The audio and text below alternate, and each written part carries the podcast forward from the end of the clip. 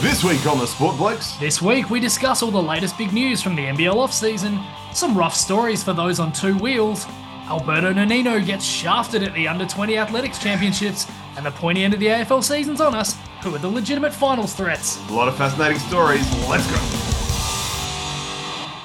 It's six past three on Saturday, the 6th of August, 2022. And as we do sometimes, we'll call your attention and what you missed. How you going, mate? It's been a Oh, while. look, yeah, yeah, good, good, man. Good work's going well, which is something I haven't been able to say for probably a good three years now. You'll be jumping on a plane soon. I will be, yeah. I get, uh, I think my alarm's set for about 12 hours from now, funnily enough, to get up to Oh, go to the airport. yikes. Yeah. the old 6 a.m. flight Yeah, to Melbs, but yeah. that's all right. Yeah, That's all, killers. that's all good. How's yourself? Yeah, not too bad. Went and saw the great Tex Perkins last night at the Steeling Arms. Nice uh, old fashioned intimate pub gig, which was great. And we were right at the front and got a photo with him afterwards and everything. And my girlfriend had a moment with him. Not that not that sort of moment, like not a backstage moment, but, um, but like he, he gave her one of his guitar picks and he had all these lollies.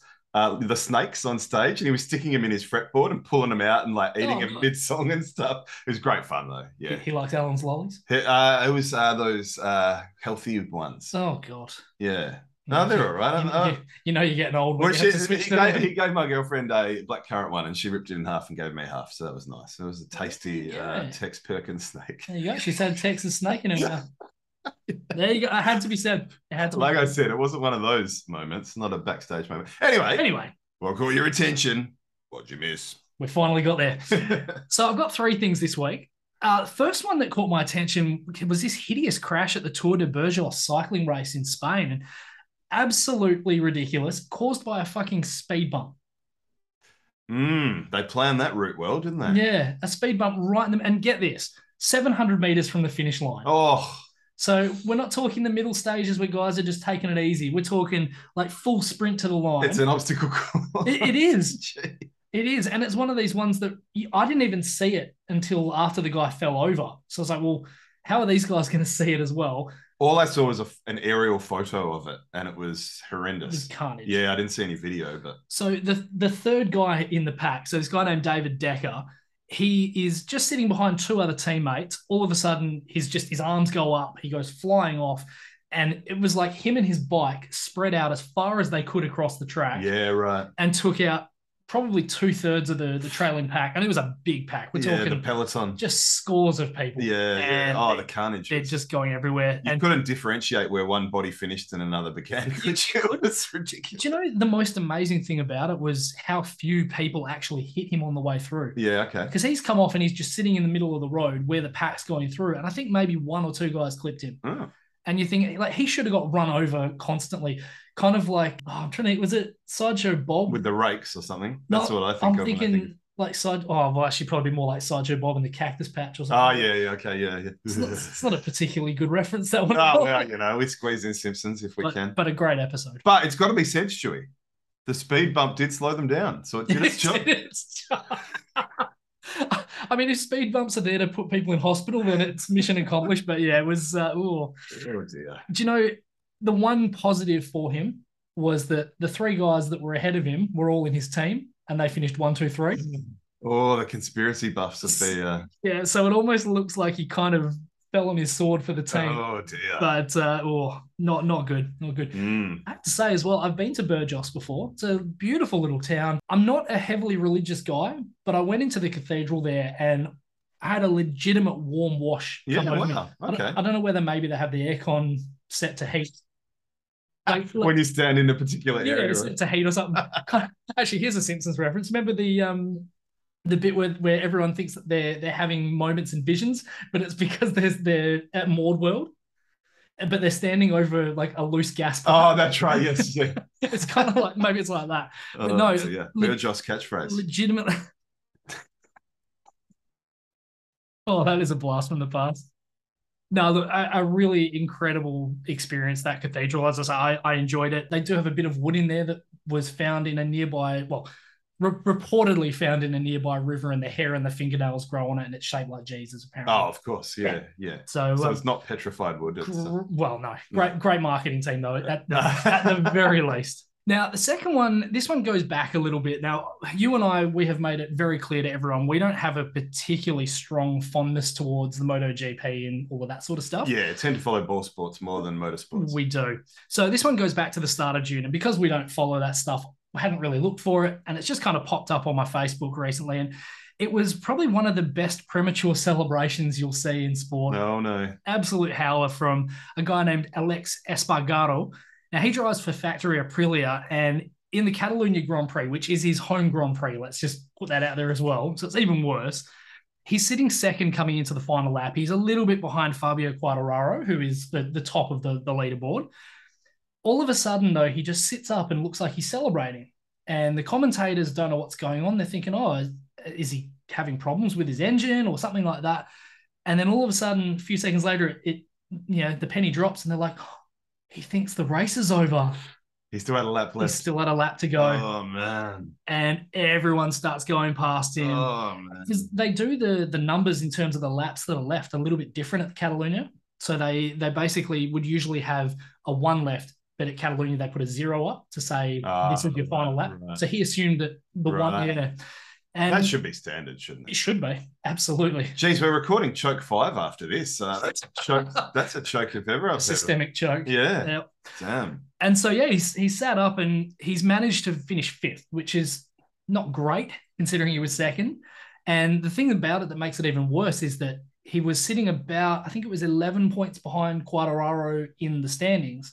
If he'd finished second, it would have stayed at, I think it would, I think it was 12 points, but this drops him to 21. So it's a big drop. Yeah, it's a big mistake. Big, big, big mistake. So yeah, never, uh, never celebrate too early if you can. No, indeed. Speaking of celebrations, the last thing that caught my attention. Oh yes, some chocolates. No. Well, actually, they could they could have been chocolate. You involved. always come prepared. You you often like the little snacks. I and, do. Uh, you got some Tex Perkins snacks there today. I no, do. you got some runts. There. got the runts and I've Yeah. got the got the Kit Kat as well. But uh, no, celebrations to Belarusian tennis star Victoria Azarenka, who had a birthday last week, I think it was. Oh, happy birthday. And she tweeted, making my years count instead of counting the years 33. oh dear. What? Yes. You just counted the Yes. years. Like, you just Draymond. yeah, exactly. Yeah. She's Draymond Green. Absolutely. so I, I saw that and I was like, you, you cannot be serious here. like, you, you've literally put one full stop between what you said you weren't going to do and doing it. Did you read the replies? Did people call her out? I no, everyone was really nice, which was good. And I, I was like, mm, do I, mm, do I want my my first? Do I want to be that interaction? guy? I don't know. Yeah, it's hard. Um, I sometimes. mean, chances are she probably didn't read any of them, but yeah, it was all just happy birthdays, which is how it should be. And when you get Yeah. older, I, I struggle with the uh, Stefanos Tsitsipas tweets the most because I Oh. always want to reply, and I think I have on one or two occasions about his bathroom habits. I But uh, a great little back and forth with one of the uh, the the Sitsipassians. he, uh, I think we got maybe two comments in before he said, "Well, your parents called you Stuart." I'm like, "What's your oh point?" wow, Like that's well he wins. that's where you're gonna go. Like, Yeah, well that's uh, how can you defend I, that? I, That's I don't love my name at the best of times, but that's ridiculous. like- That's a good name. That's ridiculous. Is that- is that That's all you've got? ridiculous. Yeah. and and I just I just steered it straight back to tennis. I'm because he's saying, oh, Stefanos is he's so unique and blah blah. blah. I was like, what's unique about him? When is unique in that he Like- ruins the rules by going to the dungeon all the time, Like, aside from Yeah. exactly, aside from going for a shit when he shouldn't, pretending to. there's nothing unique about him. I was like, Medvedev's better than him. Zverev's better than him. Alcaraz is better. Like, there's all these guys that are better than him and one more. He's like, oh, well, he's won this many titles. I'm like, great. Medvedev's won a Grand Slam. Like, what are you talking about? Uh, the homers and the defenders. And then he went straight back to, oh, you don't know what you're talking about. I'm like, mate, I've given you all I need to. Give me something. I'm happy to admit if I'm wrong if you can give me some stats or some facts. You're just spouting off insults. Anyway, Yep. whatever. Twitter, the best and worst of the world. Anyway, mate, enough about me. What caught your attention? Oh, Well, a couple of things. A couple of these were a little bit old too, uh, and but they're funny. So Al Hraboski, I hope I said that correctly, accidentally referred to Ron Jeremy when he meant to talk about Ron Burgundy in the aftermath of the St. Louis win over Cincinnati in the Major League Baseball. Oh, he's made a massive dick of himself there. Ha ha! Oh, we're nearly at the dick joke quota already, and we're only about ten minutes in. Sweden's 22 year old Armand Duplantis broke his own pole vault record by a decent amount at the Athletics World Championships. So to only be 22, this guy could be something pretty special when all said and done if he can keep going on. Incidentally, Michael Johnson got in some hot water for questioning some record times on the track at the same event. There was a bit of back and forth there. He's defended himself, and I think some of it might have been a bit unfair criticism. Three time LPGA champion Jan Stevenson has detailed an old brief romance with Donald Trump spoiler alert, she chose golf over him. Why would you do that? Who wouldn't want a man with small hands? And uh, here's a tweet from Zach Berman. From April 2016 to June 2017, Phillies teams had five athletes drafted number ones and twos in their respective drafts. Carson Wentz, two in 2016, Mickey Moniak, one in 2016, Ben Simmons, one in 16, Fultz, one in 17, and Nolan Patrick, number two in 2017, all five are now gone. Wow. Isn't that crazy? That that really is. I got to say though, I give James Harden a lot of criticism, and obviously we'll get to the basketball very shortly. But he is looking pretty good. He has slimmed down, and he's taking this this season uh, pretty seriously. I think. Yeah, I mean, he took a massive pay cut. He's only getting paid what thirty something million this year. Well, and it was that old thing. It seems like this great altruistic thing, but a lot of teams are doing it. They're waiting for their star to like they they're the last person to sign because they go over the cap first. Hmm. Mm and then they can sign that person. He'll get his money next season. Don't that's, you worry about it. that. That's Don't it. you worry about that. What'd you miss, mate? Well, I dare say it's probably going to be fairly similar for both of us. The Commonwealth Games has been it's been very interesting, but it's on at an absolute shite of a time. And well, certainly for me, not so much for you. Oh yeah, Re- I, I've watched bits and pieces, but not a hell of a lot at all. Yeah. Yeah, I mean, I've managed to catch a bit of the beach volleyball, which I'm enjoying. Love, love the beach volleyball, especially because the Aussies are really good at it. Uh, but yeah, I haven't really seen much. Didn't get to see much of the the three on three basketball. Had to watch a bit of that on catch up. I've seen a bit of the badminton, which has been quite. Oh good. yeah, I saw a bit of that too the other day. Yeah, Just when see- I've been working from home, I've chucked it on for half an hour in my lunch break, a couple of days here and there. Yeah. but yeah. It just seems like every time I turn it on, it's like cycling or.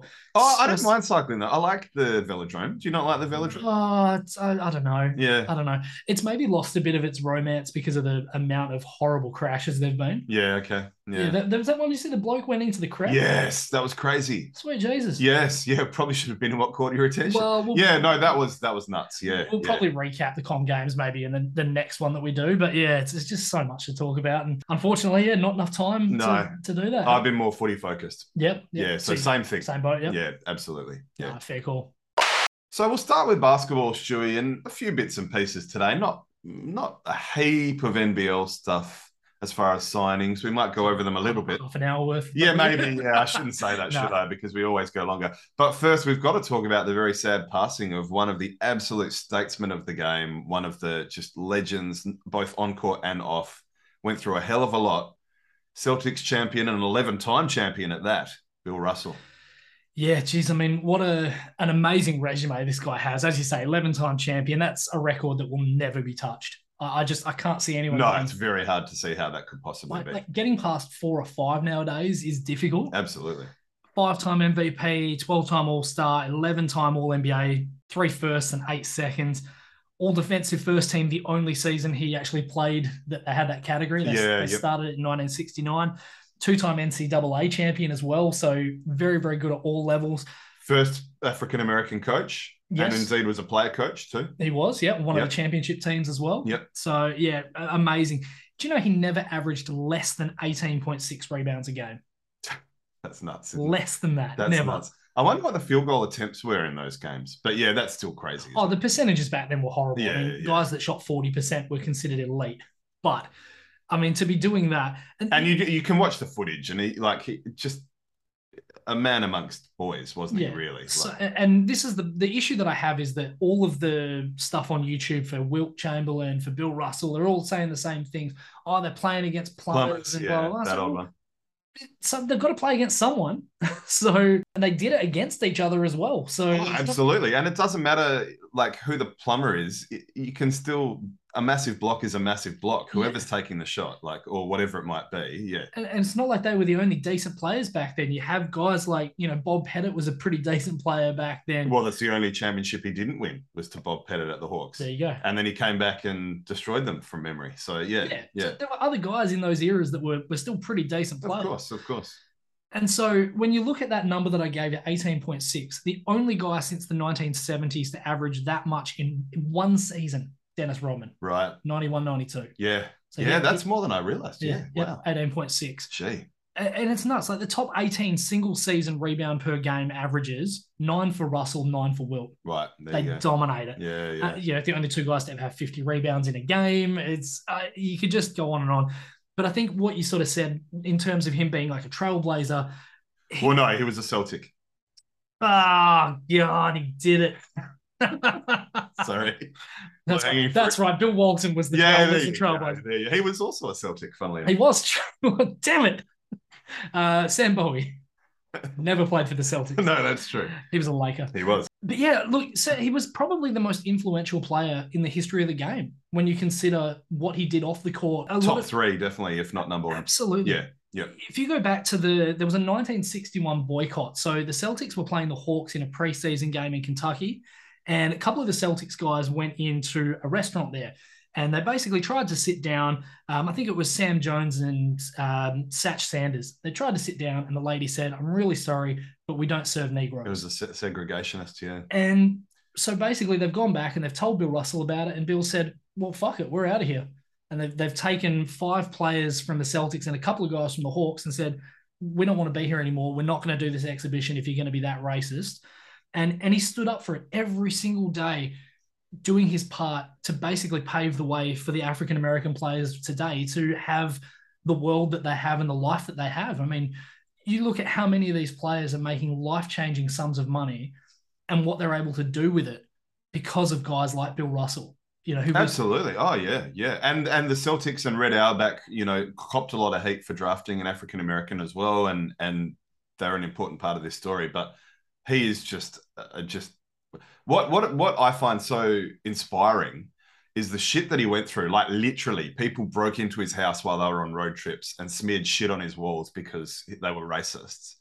The fact that he could still persevere and would still have a positive attitude, that laugh, it's so warm when you Yeah. hear him laugh. It's such a lovely thing. Because I watched lots of interviews this week with him talking to a bunch of people. Kevin Garnett, like the intensity in Kevin Garnett's eyes, he hangs on every word that Bill Russell says. you know? as you should. Absolutely, absolutely, and and we're doing a 1991 redraft like we did the 1991 a couple of episodes ago. Check it out if you haven't heard it already. But I've, in my research for that, um, I heard a um, Dikembe Mutombo on Knuckleheads, the podcast that uh, Robbie talked about when we were on their show, the Throwback Hoops episode 38, I think it was. Check that out too. Um, 39. 39 was it? Yeah. Uh, check them both out. Yeah. d- They're, they're great boys. Yeah, check them all out. Look at 30. Look at Yeah, all yeah. of them. They Start at one.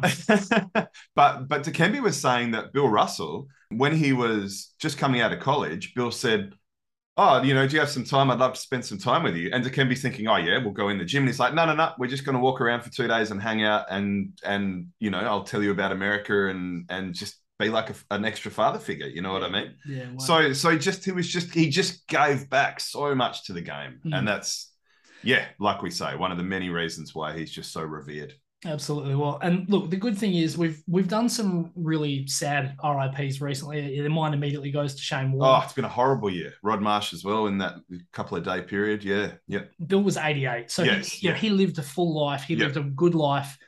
Yeah, He was able to to do more than he probably imagined he'd be able to do in his life. But yeah, he can absolutely rest in peace and all the thoughts and prayers with the Russell family. And And now he's playing one on one in heaven with Wilt Chamberlain. absolutely, they oh, Yeah. geez, that'd be a fun, what a that would be concept! fun to watch, It would. It would. bouncing off clouds and dunking on each other. Indeed, indeed. So good. So, like I said, we won't go too hard on this now. We'll do a preview closer to the start of the season, I think. But there has been some NBL news that we thought we'd look at, and probably a couple of talking points we'll focus on a little bit more. But first things first, the, the signings have really started to domino along, haven't they? They have, yeah. Look, Melbourne United have had a pretty decent week. It has That- to be said. yeah, they've gone from like going, holy shit, we've lost half the team to going, all right, we've replaced half the team and they all look pretty good. We've done all right. yeah, So they signed Isaac Humphries about a week ago, which look, if he can stay on the court, we, that's the key. we know what he's capable That's of. if he, it's a great signing if he can If. stay on the court. Yeah. Absolutely. But look, their their trio of imports looks really good. Oh, yeah. You know, Xavier Rathan Mays we know about. Yep. We- Non commodity. Very underrated playmaker. We know that he can score. He can play defense. He can play defense. Yep. So we know what we're getting with him. But then you've got Rajon Tucker. Now, I don't know if you've seen the highlights. From Oh this guy. mate, this guy can jump. Jesus, the bounce on him is Holy insane. shit! Yeah, yeah. The like the highlight packages will be exciting. Yeah, so he's going to dunk on at least a few Oh, I guys. can't wait. And, Yeah. and from all accounts, pretty decent catch and shoot guy from three as well. Like he's super quick, so he's going to get past guys. But I think that's probably the big thing is if he can shoot the three, that speed is going to open up so many opportunities for him. And the lob threat will be fun too. Oh, it will be. It yeah, will be. yeah. The only issue I have seen so far is that he is a bit of a black hole. Let's Ah, yeah, just okay. call it what it is. Yeah, yeah. He averaged more turnovers than assists in college, which is Oh, yeah. Okay, that is Which that is, is a not red good. flag. Yeah, okay.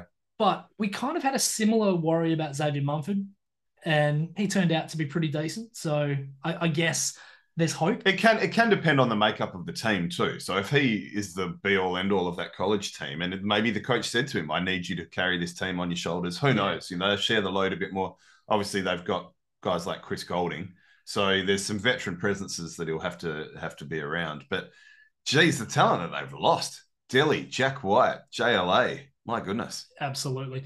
And then we've got Jordan Caroline, who we've, we've had a bit of a look at some of his highlights. Yeah, I'll be honest. I haven't seen a hell of a lot, but from what I've seen, he looks all right. He looks kind of similar to Tucker in a way, you know, decent outside shooter, pretty Offensive athletic, boards. a little bit bigger, which is uh, which is probably an advantage. But uh, I I mean, you know, once you've got three of these guys who can all put the ball in the basket with Golding, I think the league's going to be pretty deep this season. it is It's going to be exciting.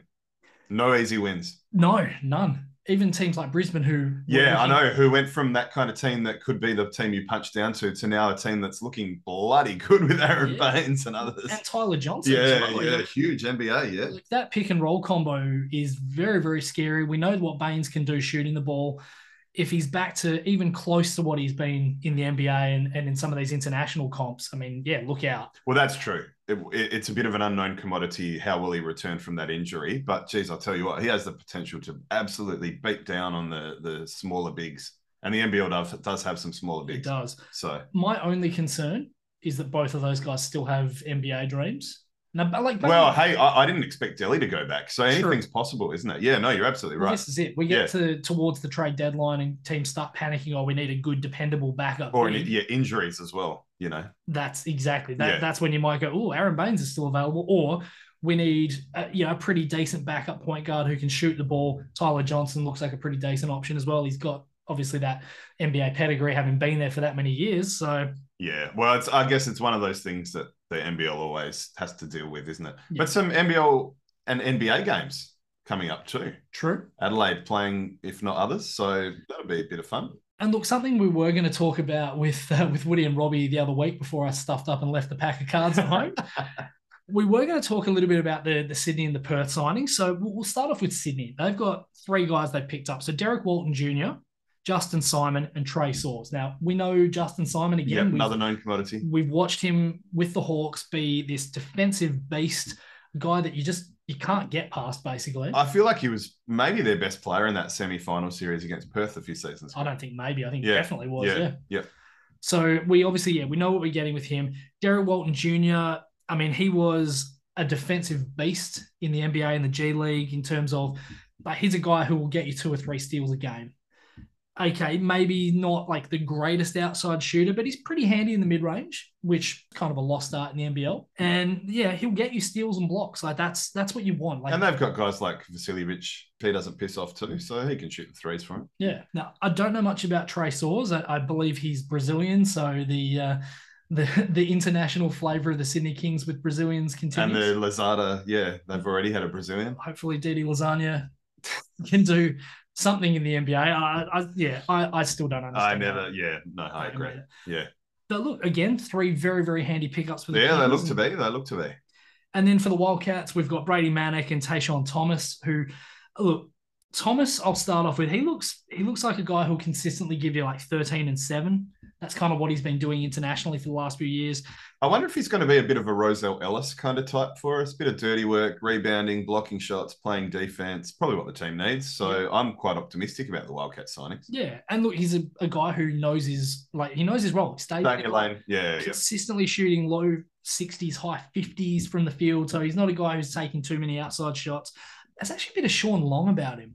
Oh, hey, well, that'd be great if that's the case. Like, a bit shorter, but a Uh, yeah. little bit shorter, Yeah. but he's a shot blocker. He goes after stuff. And like I said on that throwback episode when we were with the boys, he doesn't seem to have a problem playing back to the basket too, which is a bit of a lost art. And I think a bit of back to the basket stuff is a good way to spice up your offense a bit these days. So Definitely. Yeah. And then and then obviously Brady Manic. There's no shortage of love on Twitter. I think he's a cult hero already. Well, he played for a big college. A lot of people would have seen him in the tournament, including myself. I've seen him more than any any of the other new imports because of the tournament. So I'm really optimistic about him too. Yeah. Yeah, it could be another Nick Kay sort of type where he's got that really good outside shot, but very solid inside. He will happily dunk on people. Yep. And he'll play defense. He'll hustle. Hustle, He'll yeah. play every, every second he's on the court. He'll give it his all, and that's that's what you need.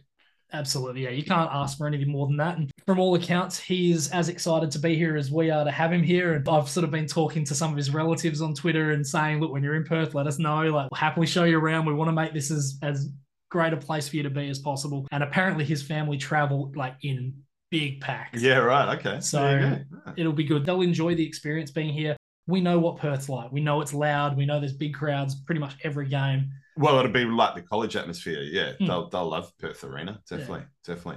It, will be interesting. I think maybe a month or so into the season, once we've had a chance to see some of these guys, I think it might be a bit of fun ranking the best import trios Ooh. because I think at this stage there's a few unknown commodities as far as how they go in the NBL. But once we've had a chance to see them a little bit, there's there's some good triple or or um Certainly, certainly good duos, if not yeah, trios. yeah yeah I think the Wildcats trio is pretty good. Yeah. Good idea because we did poo poo the third imports last season. Let's be positive this year. Yeah, well, hey, it'll be interesting. I, I just think that the talent seems to be a little bit higher this offseason. Now, Mm. again, we won't know till we see it, but it does uh, it does strike me as as being a bit bit stronger. And let's talk. We might be getting Bronny James in a year or two. Yeah, it's an interesting one too. Yeah, well, we have called for it. We called we've called for it back in the day, so it'd be very interesting. He'll go to Sydney. Yeah. Oh, look, it- It's it- it's just or it's, Melbourne, it- probably summer race. it's a dumb deal. Yeah, yeah. absolutely. man, it makes sense. All right. Well, that's the positivity out of the way. couple of NBL things yeah, well, yeah. So we've got a few things that have been announced: the Christmas game, the open air game, and the play-in tournament. Should we do- go in that order? Yeah, let's let's start Most off. hated to most hated. We'll, we'll start off positive. Oh, what do you Christmas, Uh, think? Christmas game, man. I love it. Yes, this is the one I like. I love the Yeah, idea of this. yeah. The reason I love it is that there's nothing on the calendar here Yes, for exactly, Christmas Day. exactly, Christmas Day NBA is Boxing Day. exactly. Boxing yep. Day cricket is Boxing Day. Yep. So And the NFL has its Boxing Day games too. Well, Boxing Day in Australia, Christmas Day. Yeah. Yep. Definitely. so we we've always woken up on Christmas morning, and as soon as the presents are unwrapped and a couple of beers are down, it's like, well, may as well go to sleep and wake up at one o'clock tomorrow morning to watch the Knicks, After the food coma. the Yeah. Knicks versus Bulls or something. So yeah, Yeah. We haven't had a few good years of NBA. It's been Christmas. terrible. Yeah, it has. absolutely terrible. Yeah. I remember there was a one really good game that, that just immediately springs to mind. It was the Heat and the Lakers a while back, and that was just a dunk fest. There was just crazy stuff happening all over the place. We had a really good one as well, the Lakers and Bulls. I think it was uh, a few years back when Derrick Rose was pre-injury. So, Ah, yeah, okay, yeah, but yeah, it, okay, it goes back. yeah, yeah. It really does. So yeah, Christmas Day, all for it. Me too. I think one of the things the NBL does really well is filling gaps that other sports and other leagues don't. So bringing Tassie in when they did, going up to Darwin for the Blitz, these are great initiatives.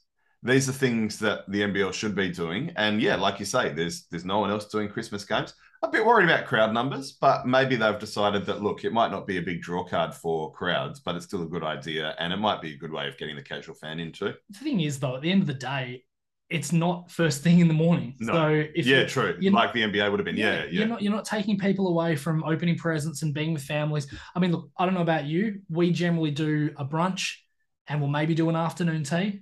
After that, though, I I can understand there'll be a lot of people that'll miss because they've had a you and I have pretty different Christmas experiences, don't we? Because I have a lot more family here than you, and Yeah. and so your Christmases and Boxing Days are often kind of quieter than mine. They're Mm. often really crazy for me, so I often don't get to see the NBA Christmas games. Yeah. but like you say, the, the fact that it's on at night time, I'll certainly do my best to. I probably will watch it. yeah, Yeah. that should be good. yeah. No, looking forward to that one. Then, Mm, Things we're not looking forward to as much. All right, Nath, open air game. oh, why, why? It's a gimmick. I don't like gimmicks. Oh, the sky. Haven't seen that in a, Yeah, I know. like five minutes. oh, and Melbourne, it never rains there in summer. yeah. like I just I was going to go back and try and look at the stats of these open air games. Unfortunately, I, Can't I- get anywhere. yeah, they're, they're difficult. It just was going to take too long, and obviously we had a lot of episodes to prepare for, so I, I just decided that it was a bit of a sunk sunk time there. But I just, I don't know. I I, I s- I think sometimes the NBL also, for all its good that I just mentioned, I think it also sometimes overthinks itself a bit. Yep. So it's a gimmick, right? So gimmicks are to bring in the casual fan. So the casual fan watches it they all shoot 35% from the field because there's a fucking wind and there's no roof. And then the casual fan goes, Oh, that was kind of shit. I'm not going to watch again. Yeah. So I'm not even sure. The, the hardcore fans are going to be watching no matter what. You don't need to draw them in. So it's almost like it's almost robbing Peter to pay Paul, I think. Like, are you really are you really going to get I don't know. I think there could be a negative backlash from this. Absolutely. If if now, if the game turns out to be good, then great. And that's what I hope. Because you want to bring the casual fan in. We want the league to succeed. We're not we poo-poo because we love. Hmm. but ugh, I don't know. No, I'm, I'm completely with you. Like one thing you can say about the wind is it's not constant. No. So one team might have no wind for their possession. As soon as the ball comes down the other end, little gust comes in and it's harder to shoot. So yeah, the percentages I can guarantee will be lower. And well, you almost have to coach it differently. You You, do. go inside more, Yep. less threes. Yeah. yeah, and as a defense, you basically pack, Pack the it in. keyway and say, Yeah, right, yeah. if, you, if you can shoot 35% or 40% from three with the wind, go nuts. But as you say, like what's gimmicky about the sky? Like you see it every day. Yeah. You saw it walking to the stadium. Well, again, it's an excuse to put in the news. Oh, open air game. Like it will get more news. It will. It, Yeah. it will do what it wants to do. The problem is, once it draws those eyes in, if they think it's a shitty product, they're not going to come back. it's like underwater game. The Atlanta special. wow, well, look at all Uh, that water. The players all drowned, but but geez, the water was good. Like, oh, just don't make it so difficult. Get everyone playing in thongs or something. Yeah. Yeah. We're, Or A we're big, or a big tub of Jello or something. Like, it's just yeah. mud wrestling basketball. Jello. wrestling. All right. all right. Uh, So we're not fans of the open air game, no. and we're even lesser fans of the play-in tournament. Yeah. Now we've talked about this before. We've talked about it with the NBA. The people that listen to us regularly will know our opinion. This will come as no surprise. But yeah, not a fan. I, the regular season is the play-in tournament. Mhm. We've only got ten teams. Why do we want six out of? It's like the same same argument with the NBA. Having twenty out of the thirty teams still alive after the end of a long regular season cheapens the regular season. All right, let me read you the official statement from the league. We've seen how successful the playing concept has been in the NBA. Now, I'm just going to pause for a second and say, how has it been successful? Half, Uh, half the games have been shit. That's the thing. So I looked at the results, and it is about maybe a little bit more than half have been good, but half is half enough. No. And the other thing is in the NBA, it stops tanking or, or guards against tanking a bit more because teams can stay alive for longer. There's no there's no draft in the NBL. There's no tanking in the NBL. Yeah, So you don't need to give teams an incentive to keep playing. correct. Now, finish off the quote. Sorry. No, that's okay. No, no, it's- it's good. It's good that you're passionate. I like it. So we've seen how successful the playing concept has been in the NBA and the numerous benefits that it has delivered to fans. Teams will stay in the hunt for the championship that little bit longer. Final spots will be decided in new and innovative ways, and an extra layer of excitement will be added for our fans. yeah.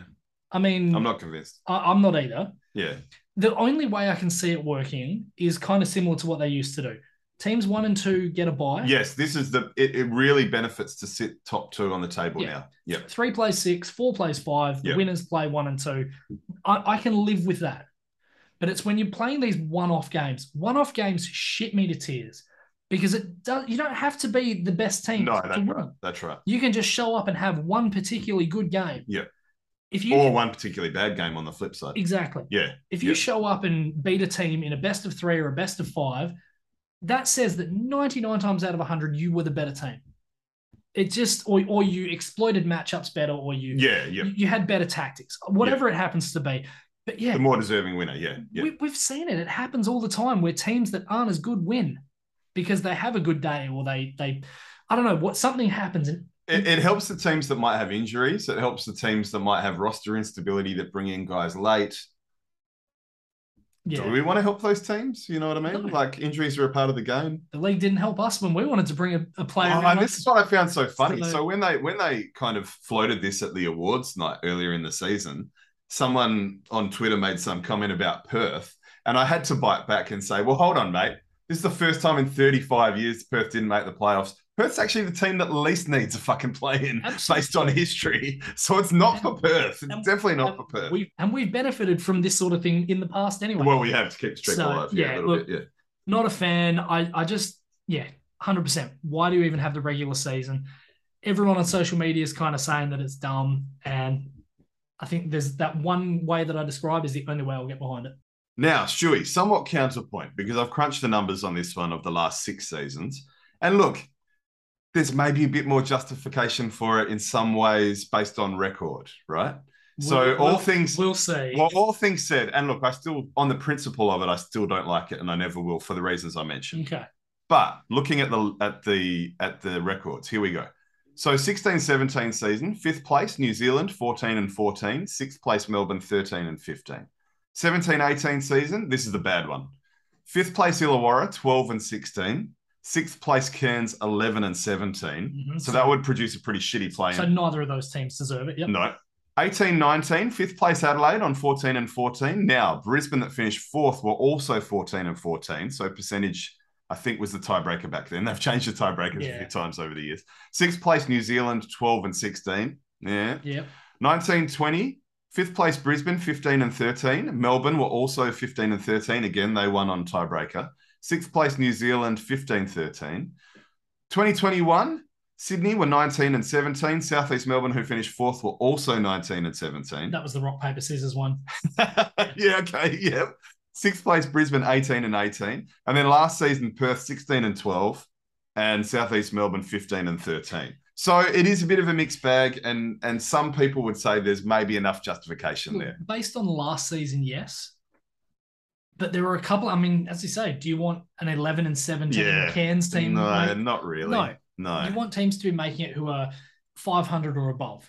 Maybe one game below, you can kind of, but ah, I don't know. I just I just don't think there's any reason to believe that blokes aren't playing hard at the end of the season. And if they're on a team that is on the playoff bubble, they're going to play hard too because they're playing for their next contract. Well, I mean, we saw it. Southeast Melbourne had nothing to play for in that final. And that's a good point. the final game against Perth, Great point. and they put everything on the Yep. line And it went to OT, yeah. because they wanted to say "fuck you" to Perth, And they succeeded. and they did. Yeah. So Yeah, good point. Yeah, I don't know. So, Dave, a couple of quick things I wanted to just present to you that I've seen over the last few days on Twitter. Really interesting graphic about Wilt Chamberlain. Now, we know obviously how dominant he was. He scored 62 or more points against 10 of the 17 teams that he played against. wow. Yeah, okay. I didn't see that one. 62 or more. Yeah, jeez. and and you got to keep in mind as well teams like the Cavs, the Trailblazers, the Clippers, they didn't start until the 70 71 season, True. Yeah. which was Yeah. like his second last year. yeah, yeah. So the fact that he missed those three teams, you can kind of understand. Yeah, he was on the the real sharp decline in terms of scoring. But they're all plumbers, Chewy. Oh yeah, absolutely, absolutely. Plumbers and firemen. Plumbers and fire. I'd love the next expansion franchise to call themselves the Plumbers and Firemen. The Las Vegas Plumbers and Firemen. The- yeah, the Fort Lauderdale fireman. Well, it will be Vegas will be, or maybe Seattle. Seattle, but I think Vegas will be the next team. The- yeah, that that would be good actually. I would like that. Now he also scored 59 against Detroit, 53 against Seattle. So he had 50s against two other teams. I had a quick look. Have a guess how many guys outside of Wilt Chamberlain have scored 62 or more in an NBA game? How many guys outside of Wilt? Yes. Um, uh, I'll say probably twenty to twenty-five. It's only 14. Yeah. Okay. Okay. I'll quickly rattle them off Yep. because there's because there's 14 of them. So Steph Curry, Carmelo Anthony, Kobe Bryant, Tracy McGrady, Michael Jordan, George Gervin, Jerry West, Elgin Baylor, David Robinson. Joe Fulks. I'm getting to him. Rick Barry, Pete Maravich, Devin Booker, David Thompson, and that's it. And David Robinson. so yeah. Okay. Okay. so 14 guys have done it a combined 20 times in the history of the game. Chamberlain has done it 23. Yeah. Wow. That's incredible. It- It is. Now, you've got a little funny about a certain Golden State Warriors player. Oh God. So I, I don't know if this is true or not, but If it is, ugh, it's not good. So I saw at NBA memes post that apparently Warriors fans have voted Jonathan. I can't even read this with a straight face. Oh, Don't Like- But, just laugh your way. I mean, through. we've already we've already done our sex jokes for the episode. Well, we probably haven't, but anyway, um, the Warriors fans have given Jonathan Kaminga, K U M is how you spell his surname for those that don't know, the nickname Cum Bucket, K U M B U C K E T. Now, buckets mean scoring. because he shoots. what- Yeah, yeah, well, scoring. Oh yeah. my god, no! What? oh god. This is going to segue into a very perfect bloody hell, which we've uh, haven't had for a while. Do you think it's maybe pronounced the cum bucket? Oh, is that what it is? Cool. Yeah, oh, that's all right then. it's, it's much better. Oh, it's terrible. Kumbaya. And now, what made Stu say bloody hell? Well, this week's bloody hell. It's it's very deserving, given how long it's been since the last bloody hell. This is very deserving. Yeah, this uh, is another guy who's made a complete dick of himself in public. so, this goes to the World Under 20 Athletics Championships in Colombia and an Italian athlete by the name of Alberto Nonino. Mm. And uh, he No really. Pino. he- well, Yes, Pino. Bloody hell. yes, he's uh, unfortunately had a pretty nasty wardrobe malfunction at a not so great time. So he's running in the 400 meters and he's getting around to the last turn before the home straight. And you know how it is. These guys will quite often wear fairly tight figure hugging, what do you call them, lycra suits, Yes. I guess, Yep. effectively. yep. And uh, yeah, Keep it all in place. at the last moment, his uh, his little man has popped out. The, the video we saw, it, apparently he was he went commando. yeah. So it was a poor choice on his It, part. it was, and so he, yeah, as we said, his little man's popped out the side yelling "Viva Italia," and and uh, unfortunately for Nonino, he's had to make the conscious decision to try and tuck it back in. and that's the thing. Like I've seen in the past when some people have sporting wardrobe malfunctions, they just keep going. And he did not. He ruined No. his whole race trying to fix himself up. he was basically holding on. So instead of striding, he's pretty much holding on to his penis. As everyone just strides past him, he ends up finishing last, which Oh, is crazy. No real surprise, I guess. But No. uh, yeah, not a particularly great run for him. Unfortunately, the uh, yeah, just uh, it's not a great time, is it? I mean, there's there's no great time to have your penis pop out the side of your shorts. No, I can't think of no, no. But I can't imagine too many worse than being on that sort of stage Mm, in front of how many thousands of people. mm, in and the internet age. it is exactly. And speaking of the internet age, we found something that made it even funnier. Oh, sports brief. so on the Brief. He should have been wearing brief. He should have been. so there's a website called sportsbrief.com and they've included a link to a I'm assuming it's an Indian gentleman who is giving his recap of this. It's it's great. And there is some very, very funny background music Yes, in the it. Piccolo or something. yeah. His choice of words is nothing short of hilarious. Like it's the whole thing is hilarious. the whole thing is brilliant. So yes, to Albert Nonino and his visible no pino. All I can say is bloody hell. Or should I say maledetto inferno? Bloody hell. Bloody hell.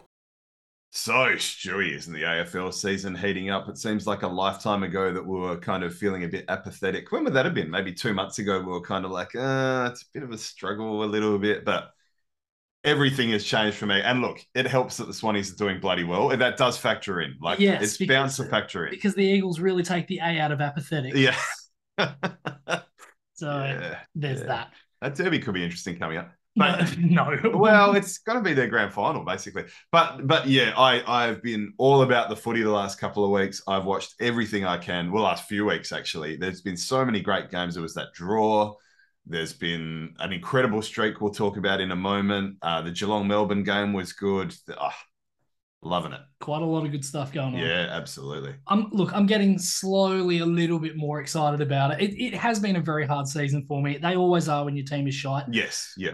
But you're right. There is a lot of interesting stuff going And you on. celebrate quality come finals time, You no do. matter who's playing. Yeah, Yep, Yeah. absolutely. You go into that top eight, you'll have one or two teams that you pick out if your team's not there, and you'll kind of barrack for them for the next few weeks, hoping that they make it. yeah. Often to do with players you really like or whatever it might be. Yeah, Or your just- partner, or in my case, it's Freo's my second team. Yeah, yeah. Yeah. Or, or in my case, just anyone who's not Victorian. Yeah, well, basically. yeah, wha- whatever floats your boat. But uh, but no, you're right. Like I I mean, at the moment, it's it is. It's kind of all about Collingwood, isn't it? Oh, it's incredible. 11 in a row, beat Melbourne overnight.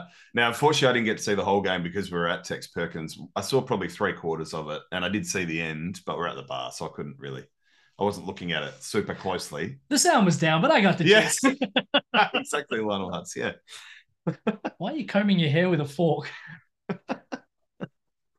oh, good times. So in those 11 straight, they've actually won their last six games by seven points or less, Incredible. which is nuts. It includes that after the siren winner by Jamie Elliott against yes, against, Essendon. that was nuts. They just shut the bed. The the bombers. they did.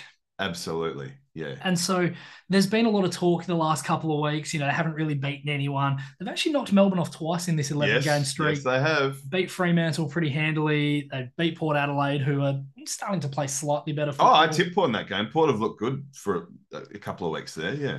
And Port, so Port played Geelong very well. they, they that was a they, really good game too. they did. Really good game. they a few did a weeks ago. couple of dodgy decisions for Tom Hawkins. Yeah, he benefited from a free at the end. I do think they probably deserve to win, but they were helped a little Yeah. bit. Yeah. But yeah, basically Collingwood, uh, all of a sudden, kind of this team where everyone's going, "Ooh, maybe we don't want to play them. Like they're, they're getting really good performances out of a lot of their youngsters. And They're the perfect no one believes in us team, aren't they? Yeah. Because people are still saying they can't win it. and it's kind of always been an us against them with Collingwood because obviously Yeah. anyone who's in Australia will, will know that you just, if you're not Collingwood, you're completely against them. Nobody wants Collingwood to win unless you go for them. Very few. Yeah. So, yeah, it, it is good to see. They've probably got the biggest test coming up right now, actually, which is Sydney away. Well, thank you, Stewie. You've segued perfectly. Oh, there. have you got the same stat as me? I wonder. Oh well, I've I worked out the eight point games and the danger games in the last few rounds. So eight point games, basically four points are up for grabs. If you play a team that's around you on the same spot of the ladder, if you lose and they win, it's almost like they get eight points rather than four because you missed out on your four and they got their. own. A lot of people know that, but not everyone does. So I thought I'd explain that. So in round twenty two. Well, sorry, this round. So at time of recording, the Sunday games haven't happened and the Saturday night games haven't happened. But Brisbane Carlton is an eight point game potentially, maybe not as much as when I looked at this list. Carlton have started to drop off. They might be in danger of missing the finals. We'll talk altogether. about that in a second. Yep. Port and Richmond, similar thing. So I did write this list a few weeks ago, admittedly. Melbourne, Carlton, Sydney, Collingwood, as you mentioned, next week. Brisbane and Melbourne, Carlton and Collingwood in the final week. We've got St Kilda in the final week as well. So danger games. St Kilda and Brisbane, Freo and West Coast, Derby. It's like a final. Disagree. Richmond and Hawthorn, GWS and Freo, St Kilda and Sydney, like I said, Port and Crows. So there's there's a few danger games there too, although that might not be a danger game for Port in the end if they don't make it. True. And look, since 2015, Sydney have won four of six games at the SCG against the Pies, the two losses by seven points and one point. Yeah, well, that's that's an interesting stat because they've been our one of our bogey teams. So I wouldn't have been surprised if you'd said more, to be Mm. honest. Yeah. But look, there've been a couple of big ones. I mean, last year Sydney beat Collingwood by I think it was five goals. They beat them a couple of years further back by like seventy odd. So, look, it's going to be a good game. Collingwood are in red hot form. Sydney are playing some pretty decent footy. They played the SCG well, obviously. Oh, and, and but they've also done a lot without Brody Grundy. He's been Mm. missing for most of this streak, if I'm not mistaken. true. So and Taylor Adams was missing last night as well. So it's not like they're just super lucky with health. They've had some pretty big names out too. So incredible stuff. It is. So I guess that brings us on to something that The we standing always, item. we talk about. Yeah, the standing Yeah. item. Nate, I'm going to throw it to you. How many teams can win it all right now? How many teams can win it all? Geelong, Melbourne. Melbourne can, but I don't think they will. I don't think it's their year. Very hard to go back to back. Hasn't happened many times at all in the last 30 years. Mhm. Brisbane can. I think buoyed by the Buddy Franklin rumors will address them. He said that he hasn't decided. We'll see what happens. Pisses me off that that news came out. That could derail our finals. It could give them a bit of impetus, Brisbane, for their finals campaign. Us, I think Sydney can make it. And I will put Collingwood in that. So they're the five for me that Okay. can win it at this point. I've got three runaway favourites. I think Geelong, Collingwood, and Melbourne. And I, I, I agree with you. I don't think Melbourne are playing good enough footy right now, but come finals time when it's a one off, the pressure ratchets up a little bit. and they have the list. So so even if you're in poor form, if your 22 is better than the other team's 22, even if you're not, you can play yourself into form pretty quick. Here's a question: Do you reckon the Stephen May dramas have maybe Absolutely. Yeah. yeah?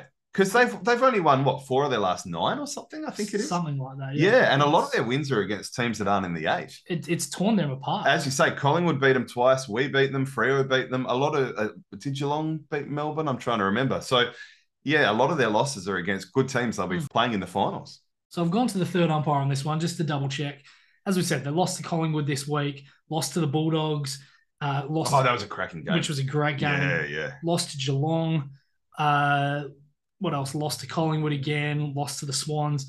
Lost to Fremantle. So in this, So that's what that's what kicked off their bad run was that first loss to Frio. Yeah, yeah, and this was at the point where everyone's saying, "Oh, can they go undefeated?" And because didn't they they started the season eleven and, and nothing? I think. Yep. Yeah, under. I mean, we always said that was crazy. That was always ridiculous. Yeah, they might not even finish in the top four. well, you, they probably will, but yeah, you just never know. there's no guarantee.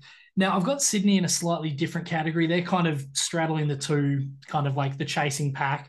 And The only reason I put them there is just because they're going to probably end up playing a prelim in Melbourne, or well, if they get through, it'll be a prelim and a grand final. The granny obviously will be in Melbourne this year. They may play a prelim there, where they may not. Depends on whereabouts they finish. But having to win two games there potentially against Victorian teams because the top three teams are Victorian right now, it makes it trickier. So I yeah, just, yeah, it does. Yeah, so, yeah, yeah. It, so it just kind of puts a little bit of a yeah, I don't know, a little bit of a, a dampener on my expectations for the No, Swans. that's look, fair enough. you've, look, you've got a very good team; they're capable, but you just don't know. Now, the remaining pack, I'm going to kind of give you some reasons why I think these guys are also rants. Brisbane, we saw the stat: four out of 31 games at the MCG since 2004, Oh, it's nuts. They've lost their last eleven, I believe, at the G. Yeah. and it's not all against the Demon. No, no, it's been bad teams on occasions. Yeah, yeah, yeah, yep. So that stat is horrific, and it basically says to me they don't have it between the ears in Melbourne. And by the way, it just goes to show that they blew their golden opportunity when they had a home grand final potentially. Yeah. When they blew that, that makes that even worse because they'll never get a better shot than that. Correct. Fremantle haven't won a game in a month. Now, yeah, at time of recording, they're about four goals ahead of the Bulldogs. still plenty of time left. though. Still lots of time. But yeah, Yeah. they've had two losses and a draw the last three games. So they haven't won a game in a month. If there's a hint of rain, we know that they're pretty much out of it before the yeah, opening bounce. Yep, The only positive for them is they've got West Coast and GWS leading into the final series. So they, they should get two pretty comfortable wins, I would think. So it gives them a yep. chance. Again, though, they're two teams that their list is better and their 22 is better than their record. So if they play well on their day, I'm still astonished the Eagles have only won a couple of games with that list. Like I know that they had their problems at the beginning of the season, but surely they're good for at least a handful more wins. Like You would think so, but I mean, again, we've had a lot of issues at the start of the season. the start of the Oh, season was really tough. Yeah. Oscar Allen hasn't played a single game Yeah. yet. There's there's issues like that. But anyway- you have good forwards playing still, though. But yeah, yeah. I mean, he's a Yeah. good player. But yeah. Yeah. But I mean, as I say, they're just hopefully both of those two teams lose, give Fremantle a bit of percentage, go in on a high. You just never know. Carlton have got Brisbane, Melbourne, and Collingwood. They're three Eight point games. three games that they'll probably lose. Yep. the Bulldogs and Richmond have very winnable games left. There's no guarantee that Carlton even make the finals. That Adelaide loss becomes e- Huge. even bigger. Yep. And St Kilda haven't beaten anyone quality since round nine, Yeah. so I don't have any faith in them either. No. So, yeah, But hey, if they win that last game of the season against Sydney in good fashion, you know. But no, I don't. I don't have belief in No. St Kilda either. I- I'm actually more confident that Richmond and the Bulldogs will get in and make noise. yeah, I don't disagree with that. I think they're better teams. Yeah, Yep. if those two get in and have to play the likes of Brisbane and Fremantle, that's going to be fun. Yes, very interesting. Much more fun. very interesting. So yeah, look, I think at the moment your answer's what five. Five. I'm going to say three and a half. And, and I'll and I'll acknowledge that Brisbane might be a little bit generous, but I just wonder if if if they're excited about Buddy potentially coming, if their morale is quite good. Hmm. But it was interesting. One of my best mates, who's a Collingwood fan, said only three teams can win it, and he Collingwood wasn't one of them. Hmm. He said Geelong, Melbourne, and Sydney, Wow. Okay. and he uh, like he's a big fan too. I put credence in his opinions. I know he listens. Shout out if you're listening. But yeah, so that, I found that interesting. Hmm. Yeah, yeah. All right, so you got five. I got three and a half. Well, Yeah. uh, n- not that yeah, there's one. No, no, there's, it's the, just the, fun. The, the Yeah. num- the number is eventually going to be one, but Yeah. we shall see. Our other standing item, Shuey is umpiring. Yeah, look, I mean, I just kind of wanted to mention a couple of things. So it seems like the umpire abuse and the stand rule have kind of gone by the wayside. Uh, mm, the the abuse, yes. The stand rule. Mm. I've seen guys taking shots at goal, like running around guys on the mark. The umpire forgetting to say play on. That that's shit. That's what I hate Yeah. about it. No, I'm Yeah. meaning something like I've seen countless examples of players that are moving around on the mark, they're taking steps to the side, and it's like Yeah, that, okay. that was supposed to be an automatic 50. Yeah. Okay. Okay. Well, it's, yeah, it is. It should be. Now, I'm not complaining because I think those interpretations are the way they should be interpreted. Players going side to side doesn't impact the play. It should just be, you know, you have to kick over the North top of it. south but rather Yeah. than east west. Yeah. Exactly. Yeah. Yep. So I've got no problems with that. But I do feel for the guys who got pinged earlier in the season. Yes. It's a bit rough. And I do actually feel a bit sorry for, for Jack Ginnivan. Yeah. Oh, yeah. Oh, Yeah. It's, I'm pretty sure it's Ginnivan. Yeah, no, I always have that problem too. yeah. He's basically the boy who cried wolf. Yeah, a little bit. Like at the start of the season, he was ripping the arm up. He was basically playing for the free kicks. And Yep. it's gone the other way now. Yeah, I He's know. I getting- know. Now he's getting mauled, and Close. everyone's just like, oh, yeah, no. Yeah, you, you put you probably put your Yeah. arm up, so I'm not going to pay it. It's Yep. like- uh, yeah, I actually feel bad for him because there are there was one. A There's couple been weeks some ago, really egregious. oh, Obviously, it hasn't hurt their record, But I mean, when you're playing but like, yeah. games that are six, seven point games, it's like one free kick. Oh yeah, the luck will turn around eventually. Yeah, yeah, yeah, yeah. And and often they're what would be shots on goal because he plays in the fifty. So yeah, no, definitely, Mm. definitely. So look, I mean, obviously, I feel I actually feel for the umpires as well. This has to be the hardest game in the world to umpire. One of yeah, yeah. 'Cause It's if- tough. Every single pack, there's going to be free kicks. I mean, you go back to the Leo Barry mark. There was a free kick to Ashley Sampy that wasn't paid. Yeah. well, yeah. Holding. Judge shouldn't have won the fucking Norm Smith medal in a losing effort. I've reviewed the footage. It was bullshit. Name recognition. about as bullshit as Ashley Sampy. There you go. Anyway, but uh, but yeah, look, it would be a fucking nightmare trying to adjudicate this because you could you could legitimately pluck four or five holding free kicks or blocked in, in any pack. What pisses me off is the the holding the ball and the dropping the ball. They Yep. just don't seem to be calling dropping the ball anymore. And you got to reward blokes for tackles. Why why are you not letting blokes get the benefit of a good tackle? Agreed. So by the way, the tackle record was broken recently. Oh, real? I didn't. see Yeah, that. Drew Bolton held it. It was like twenty, and now I wish I wish I'd written it down. Yeah, I think it was twenty one. Yeah, Wow, we might find out that for next time. we might. Yeah, Now, a couple of absolute champions of the game over here in the West are hanging the boots up. David Mundy set to finish just shy of the magical 400 game mark at Fremantle, and the better of the two, Josh Kennedy's putting the definitely not. putting the twinkle toes away at West Coast. I wanted to just quickly share a favorite moment with each of these guys because they have been insanely good players. I mean, firstly, obviously, your thoughts on the two of them. Oh, sensational players. Like I've said several times over the years, if Mundy had played in Melbourne, he'd be held in the same regard as like Pendlebury, Cochin, those sort of guys. So I think he's terrific. What I didn't realize until recently, one of our best mates was telling me at the quiz the other day that he was recruited as a fullback out of Subiaco. Oh, A wow. fullback. Like he's a tall guy, but yeah. Yeah, wow. But he's chopped his hair off. And so last week my girlfriend was like, What's what's Mundy done with his hair? What does this mean? And sure enough, he's uh, you know, getting himself cleaned up for life after footy by, the, Wow. by the looks of Entering the things. corporate world, eh? Yeah, maybe. Who knows? Yeah. Just Yeah. yeah. manic money. Probably be a great uh, uh yeah, the Yeah. Brady Manic was uh, the, shout out to Nick Tan. That That's what, yeah, I know, I know, yeah, Mundy. Yeah, yeah, no, I like it. Yeah. It's, it's, there's, uh, you can use it in many ways. Yeah. I, I think he'd be a terrific coach if that's the road he wanted to travel down. Yeah. But yeah, time will tell. And yeah, oh look, Josh Kennedy. I mean, not many blokes who kick 700 plus goals. So I, and we laugh. I wouldn't be surprised if our Josh Kennedy retires too, and just two absolute champions of the game. Did the Eagles win that trade in the end? The Judd trade? Oh, by a country mile. yeah, I think they won it too. A lot of people say it's a push, but I think they won it. Are you kidding? Yeah, I know, I know. Just because of how good Judd is. But I mean, how many finals games did they play? Probably not. How Uh, well, I think they they played one because of the Essendon supplement scandal, and they beat Richmond There you back go. when Richmond were like the laughing stock of mediocrity. But yeah, I mean, the, okay, yes, you can look at it and say Judd won a Brownlow. Whoop de fucking do. Did he win a premiership? No. Well, not after he left West. no, no, Ham, no, but no, no. yeah, obviously Kennedy has been the spearhead of the attack. And how many years has it been since Judd retired? Oh well, that's right, That- and that's why it's a clear win. Yeah, the, yeah. the longevity. Uh, yeah, it's not even close for me. So yeah, just quickly as I said, favorite moments for Monday. It's got to be the goal after the siren to beat Richmond at the G, round eight, 2017. If I'm not mistaken, I think he's done it twice against Richmond. I think he has actually. yeah, I think my one might have been a final. I can't remember. Yeah, I'm not sure. I know. That, I mean, this one was round eight, so that that's the one that kind of really that sticks, sticks out. eh? out. Yeah, yeah. because it came straight from the center bounce as well. Uh, and it was just, yeah, just a great moment. For Kennedy, the 11 goal clinic against GWS at Patterson Stadium. No, not quite, I'm not, not calling it that. Subi. Well, that's a sponsor, so yeah, It's at Subi. yeah. So ra- also a round eight, 2014, 11 goals straight that day as well. It wouldn't have been Patterson's back then anyway. Oh, it was. It was. in 2014. Yep, it was on the video. Ah, Yeah. not Crazy John's. God.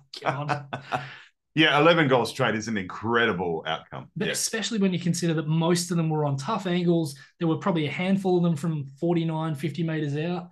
So, yeah, kicking boots were on. The, the stutter was even more pronounced. back Yeah, then I as love well. the starter. That was classic. A thing of beauty. Yep. So, yes, very, very sad to see them both go, but Father Time remains undefeated. Indeed. Now we've got to talk about some serious stuff here. If people don't want to hear this, they that's up to them. They can look at the timestamps, but I think it's important and I think it's stuff we must discuss. We must. So the Adelaide training camp saga has been whispered about, talked about for several years now. And every now and then it comes back to rear its ugly head. And it is an ugly head. It was a terrible situation. So there's been a couple of things recently. So there was an Eddie Betts um, article in The Age, A Knife, a Harness, and the Power Stance. Eddie Betts reveals cult like training camp. And it talks about his new autobiography, The Boy from Boomerang Crescent, where he talks about the secretive four day camp that was held on the Gold Coast. I'll read a couple of quotes. Now, we I do have a fair bit here. There's also a Josh Jenkins thing we want to talk about too. So that- it's a bit quote heavy, but I think it's it's pretty powerful stuff, and I think it, it's better to just use their own words. So he said it, it was like a piece of me was brainwashed. He writes that confidential information that had been given in private counseling sessions were then misused, and the camp co opted sensitive Aboriginal cultural rituals that offended him and jeopardized the well being of him and other young Indigenous players.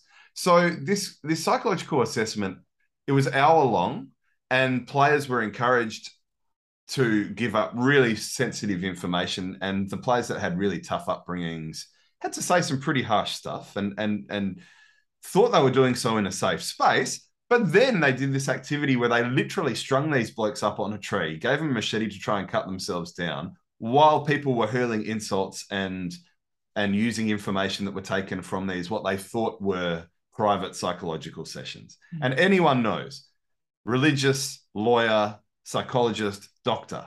These things should be privileged and protected. And it's it's just disgusting.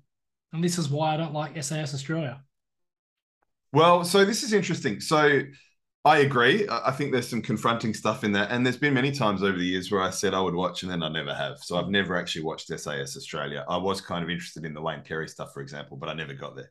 The difference to me is that that's they go in with a little bit more knowledge of what is to be expected, Yeah. particularly after season one.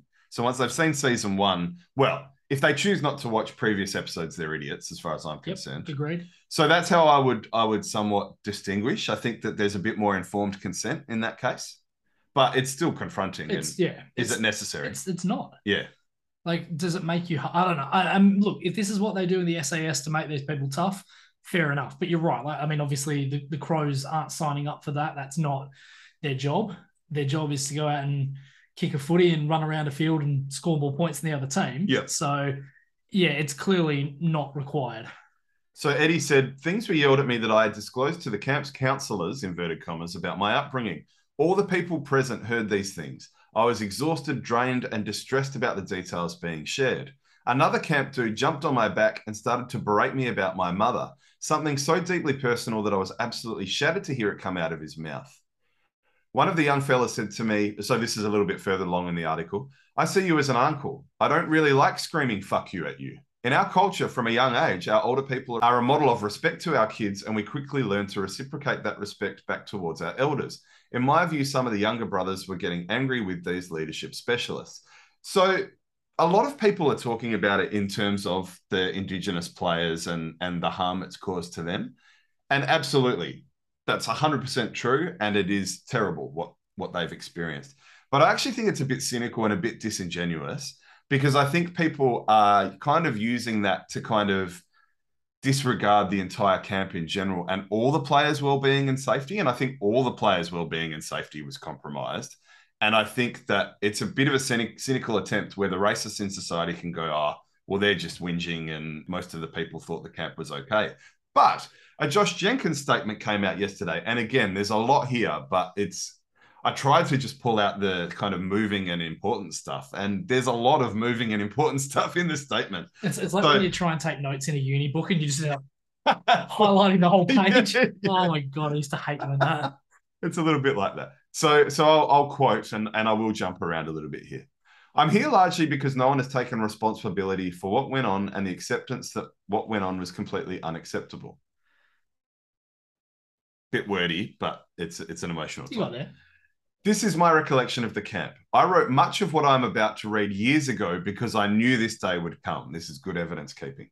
Most was just stuff you could laugh at post sessions, and often we did. The thrusting and screaming was dumb and mind numbing, but we are resilient young men. We can easily swipe that away as nonsensical and pointless. But you're desperate to atone for a lost grand final, so you buy in because you're asked to and because you want to believe it's the last hurdle you need to achieve Premiership glory. Before our Christmas break, some of our core group were asked to stay back after a meeting to decide who were going to be the 10 players and coaches joining in on the most intensive version of the camp. He was one of them. He says the sales pitch was a red flag. This will be the scariest thing you've ever done, but the safest thing you've ever done. That's an oxymoron. Mm. As Eddie stated in his book, I also took a phone call with a supposed counselor and again expressed my desire that my unusual upbringing was of no significance to me as an athlete or teammate.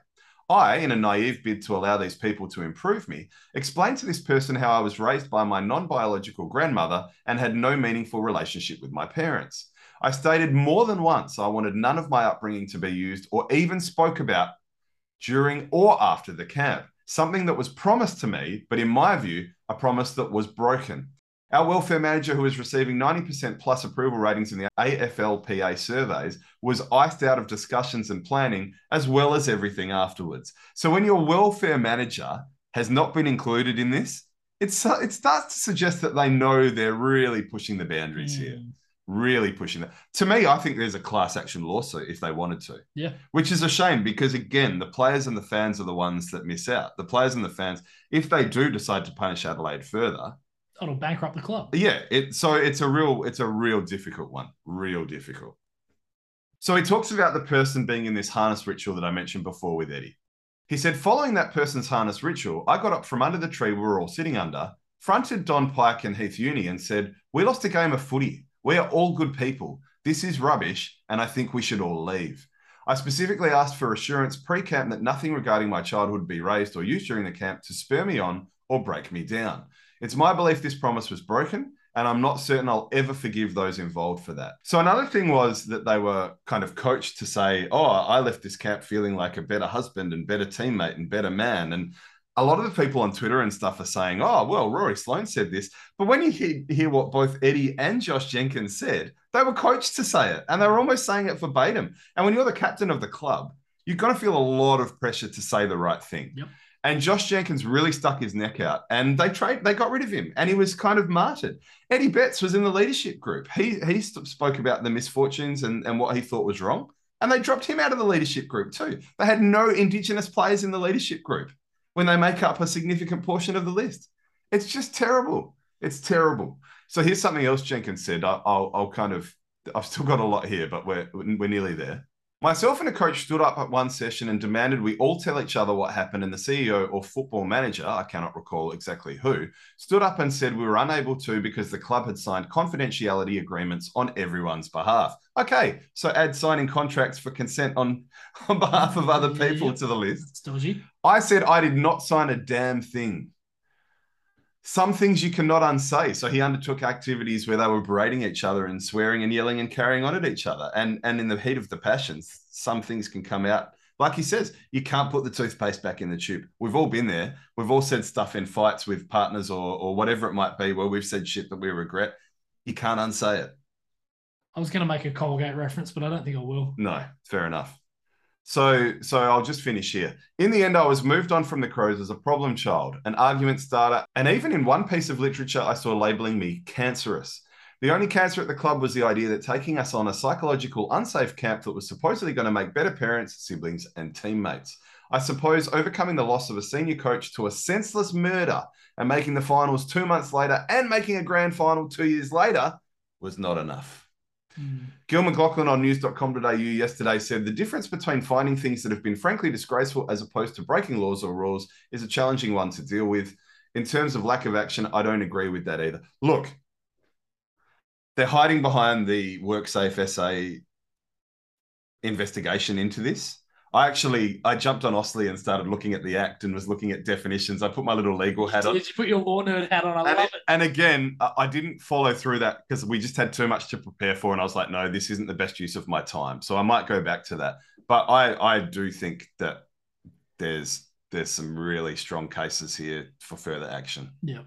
and it's just so sad. It's so sad. Why do we feel the need to do this stuff in today's day and age? Hmm.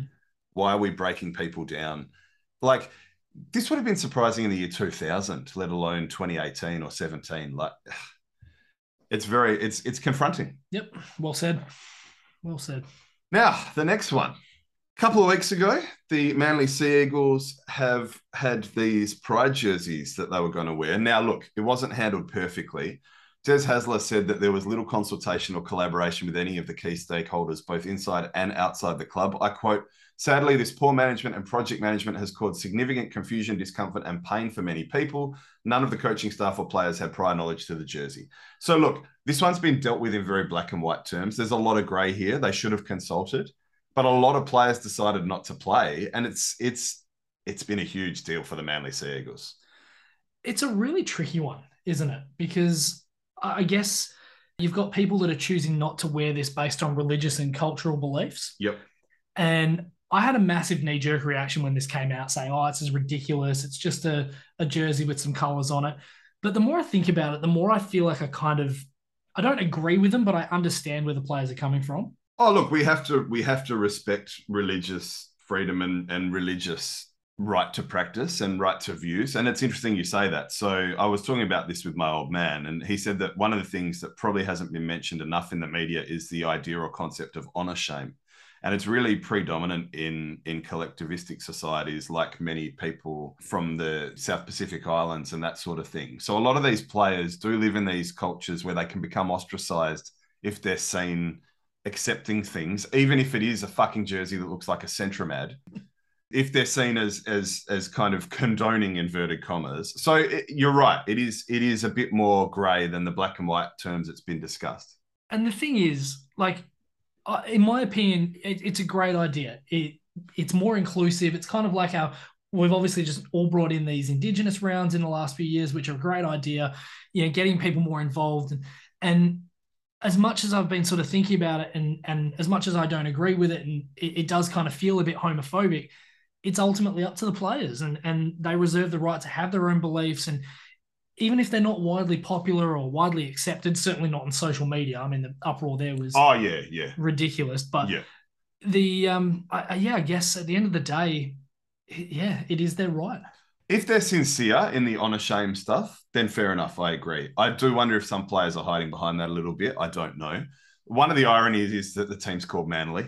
I did, I did think that as well. But the team has a connection. So Ian Roberts came out as gay in 1995 as a Manly player, which would have been like it was a, it was a different time back then. That would have taken a hell of a lot of guts. Former Sydney Rooster Casey Conway, who came out publicly after his career was cut short due to a shoulder injury, said that he was glad players were boycotting. So he said, and I quote, think of the NRLW players that are out and proud leading a way that these men clearly don't want and don't care about. These players are attention seeking and they aren't team or club players. I'm glad they're sitting this one out and they don't deserve to be a part of something great. Now, that was an interesting discussion that I heard around the place too. Some people actually said, Good, I want to know who the bigots are. And I don't want them to pretend that they're accepting if they're not. So that's an interesting stance too. Circling back to the religious stuff, again, I respect it. I'm actually the son of a minister. I've I'm agnostic personally, but I am the son of a minister, and and he he himself has has copped heat and struggled because he does advocate that God loves everyone, including homosexual people or trans people or whoever. God loves everyone is what he thinks, and and the conservative branches of his church have kind of castigated him for it and, and whatnot. But here's some interesting things that I kind of want to finish with on this one. If sodomy and homosexuality were so bad, it would have been in the Ten Commandments. It's not in the Ten Commandments. By Mm. the way, neither is thou shalt not rape and thou shalt not hold slaves. wow, didn't even think about that. Here's some other stuff Deuteronomy chapter 22, verse 11 in the King James Version. You shall not wear a garment of different sorts, such as wool and linen mixed together. Oh, The New Revised Standard Version. You shall not wear clothes made of wool and linen woven together. So if you're going to be a literalist and take it seriously, and you're going to take the the stuff that says you can't be uh, engaging in sodomy, then you, Get- there's very few clothes you can wear. Get your kid off. So they shouldn't be wearing any jerseys, basically. Yeah, wow. And and I'll just also say this: Leviticus prohibits the eating of shellfish. So you can't be literal when it suits you. Either it's all or nothing with the literal stuff. So yeah, It's an interesting one. It, it really is an interesting it- one, and and it is it is grey, and and I do think that in we're in this almost post nuance world, which is a real shame. It was interesting. There was a back and forth on Twitter. I think you might have seen it, where I was talking about the entertaining nature of the Nick Kyrgios tennis, and some guy bit back, and I won't mention his name. Uh, uh, we've engaged on Twitter before. He might listen. I don't know, but he kind of bit back a little bit, and I said, "Well, hold on, hold on. Where's the nuance here?" like okay nick has had these accusations against him about domestic violence and whatnot but does that mean we're not allowed to enjoy the tennis like where do you draw the line elvis got together with priscilla when she was like 13 does that mean we can't listen to elvis music like where do you draw the line with this stuff Well, that's it. so so there is a lot of nuance there is a lot of gray area and we do rush to kind of have these really strong judgments but they're really complex situations They, they are. Look, I think for me personally, I don't agree with their decision, but I respect their right to have it. yeah me too And yeah, I mean, look, hopefully this sort of thing will become a little bit more accepted. And and look, you're right. Maybe it is that the people from those island nations don't get to ever really have that choice, um, which is a shame. But again, we can't fault people for their religious beliefs. I mean, these are these are protected characteristics effectively. So we yeah, we shouldn't be having a go at people for for that stuff any more than it feels like they're having a go at people for their sexual yeah orientation. yeah yeah So Yeah, and look, some people do say that religion always wins, and and uh, so it's complex. It is very complex, but I, I agree. I think if people are sincere in their beliefs, they have a right to choose not to play a game. I just wish that they'd handle the situation better and there was a bit more consultation and discussion. yeah, well, if that's it, if So that's the moral of the story. If it had been done at the start of the season, we wouldn't be having this conversation. Now, just quickly, some punishments in the NFL doesn't get any better there either, does it? So, Deshaun Watson, my God, He, at the moment, might be one of the luckiest blokes.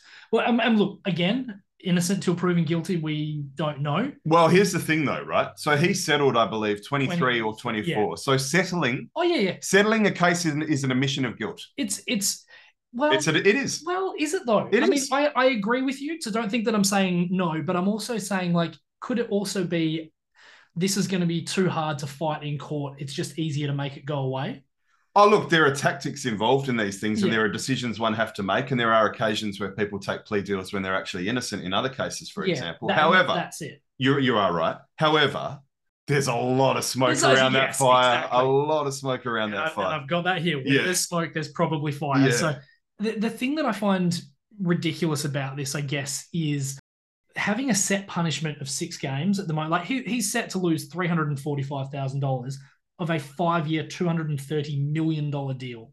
Which with the Browns were very Stupid. well, maybe not stupid, but geez, it was a massive risk to sign him to that, knowing this was hanging over his head. Yeah.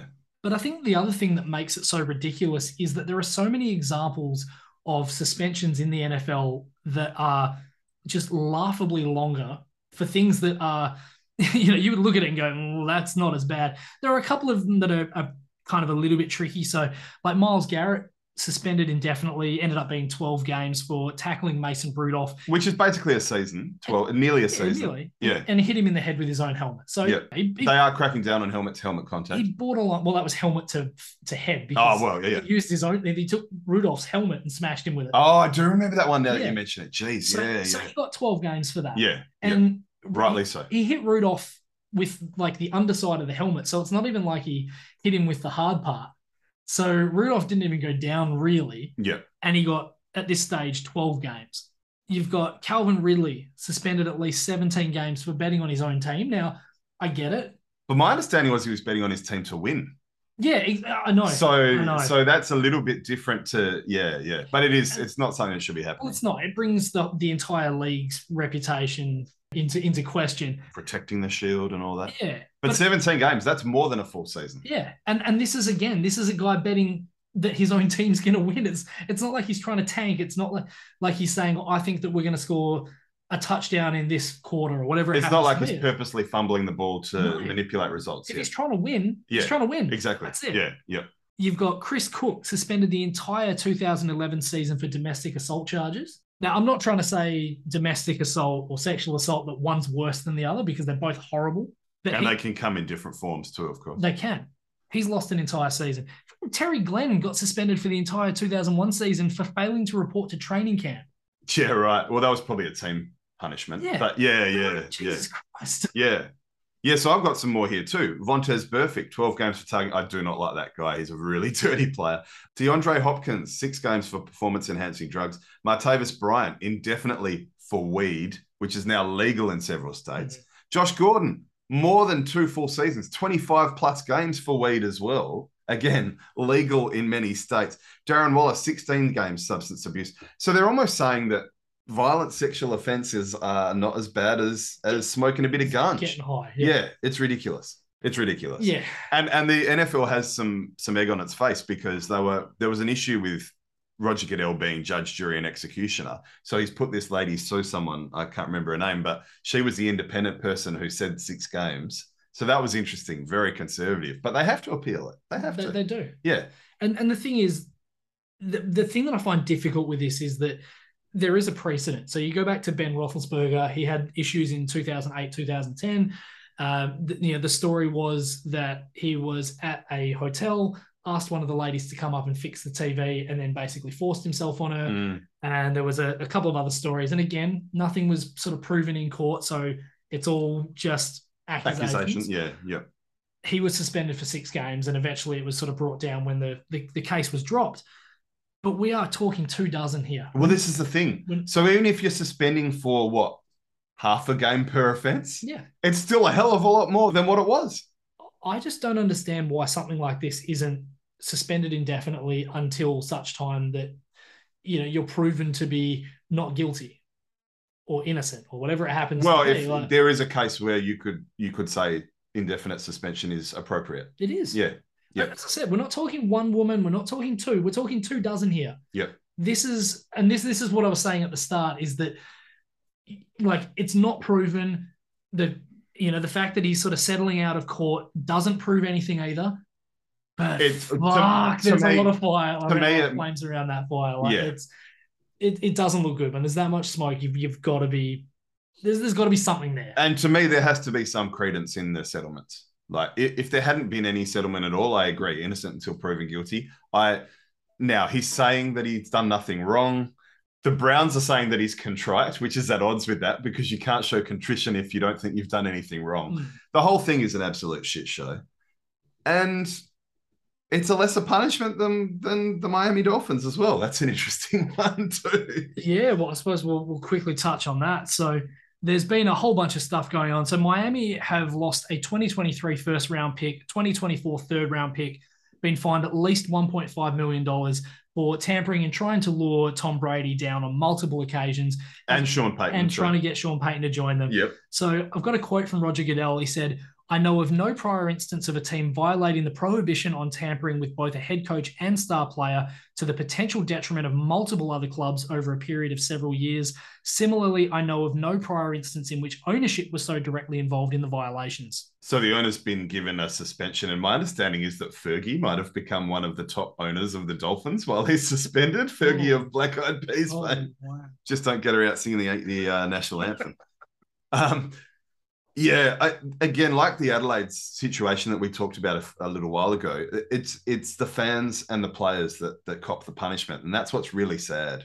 And so Dominic Foxworth, I saw on on First Take the other day, was saying one first round draft pick is nothing. Like this is a really egregious, brazen attempt, and to only get one draft pick taken off you, it's not. It, it will it stop people doing it again? They didn't even get the player. Yeah. Like, Tom Brady didn't even go to them, and Sean Payton didn't go to them. So Well, because Bill Belichick accidentally sent an SMS to the wrong Brian, and Brian Flores had. It's such a fascinating. You can Yeah. make a, a thirty for thirty out of this. I'd love to Yeah. see a doco on this because it's a really interesting and terrible. Yeah, And see, this is interesting. So for me, as not a massive NFL fan, obviously I'm more of an NBA fan. To me, I look at it and go, well, first round pick is you know, a pretty decent sort of thing, but you're saying it's not. Well, one of the greatest coaches of all time, the man who many think is the greatest quarterback of all time. It's pretty big fish. Yeah, true. So it's a brazen attempt, and and it's it kind of some are saying Dominic Foxworth included that it's a slap on the wrist. Some people are saying a first round pick's very valuable and that's enough. I suppose it depends whereabouts in the first round it is. I think they probably should have been punished a bit more harshly. Okay. Interesting. I'll finish on this Sarah Spain tweet. Tom Brady has been involved in all three forfeited first round picks in NFL history. 08 Pats illegally videotaping Jets coach's signal on the sideline during an 07 game, the Spygate thing. By the way, was much more widespread than just that game. Especially, I told that Carolina Panthers story a number of times. 16 Pats deflating footballs used in the 14 AFC Championship and now 2022 tampering with Brady and Peyton, the Dolphins. Hmm. Mm. So there you go. It's bad news. Bad news, Brady. All right, Stu, you know what that music means. Final thoughts time. Well, shock horror. Another month goes by and a shit ton of great stories. A lot of confronting, difficult, a lot of interesting stories. Yeah, there were a lot, a lot of interesting narratives. stories. Yeah, And yeah. we had to basically forego probably 20 minutes worth of great cricket talk as well. yeah, so, that's true. Yeah, we'll have to get back to that. Yeah, so we'll hopefully talk about that. Some crazy stuff going on out of South Africa. Some real big hitters coming out of Yes, France as well. indeed, so yes. a lot of really great stuff to talk about next time. And look, there'll probably be a bunch more basketball by then as well. yes, indeed, there always is. Until next time, I'm Nath. And I'm Stu. We are the Sport Blokes.